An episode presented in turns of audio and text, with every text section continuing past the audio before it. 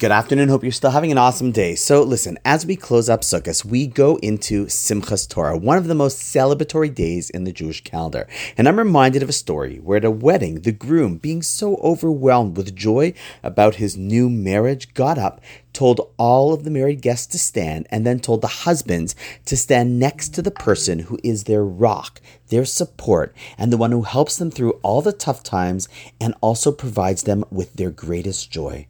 And sure enough, all the guys got up and ran to the bar to stand next to the bartender.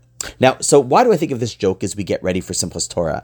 Because it reminds me of being able to really ensure that the joy of Simchas Torah stays in focus. Sadly, for so many people, they think that the celebration is because of the drinking and the kibitzing, but the goal is that we get to take a stand about how we appreciate and celebrate the fact that we're blessed to have been given the greatest guidebook to life, a manual that outlasts and out performs The Hitchhiker's Guide to the Galaxy. It puts it to shame. And a source of wisdom, when studied and lived, provides for a life of fulfillment, of joy, growth, meaning, spiritual elevation, at the same time, strong human connections that help cultivate sensitivity and provides a framework to raise the next generation in a world that has never been more confusing.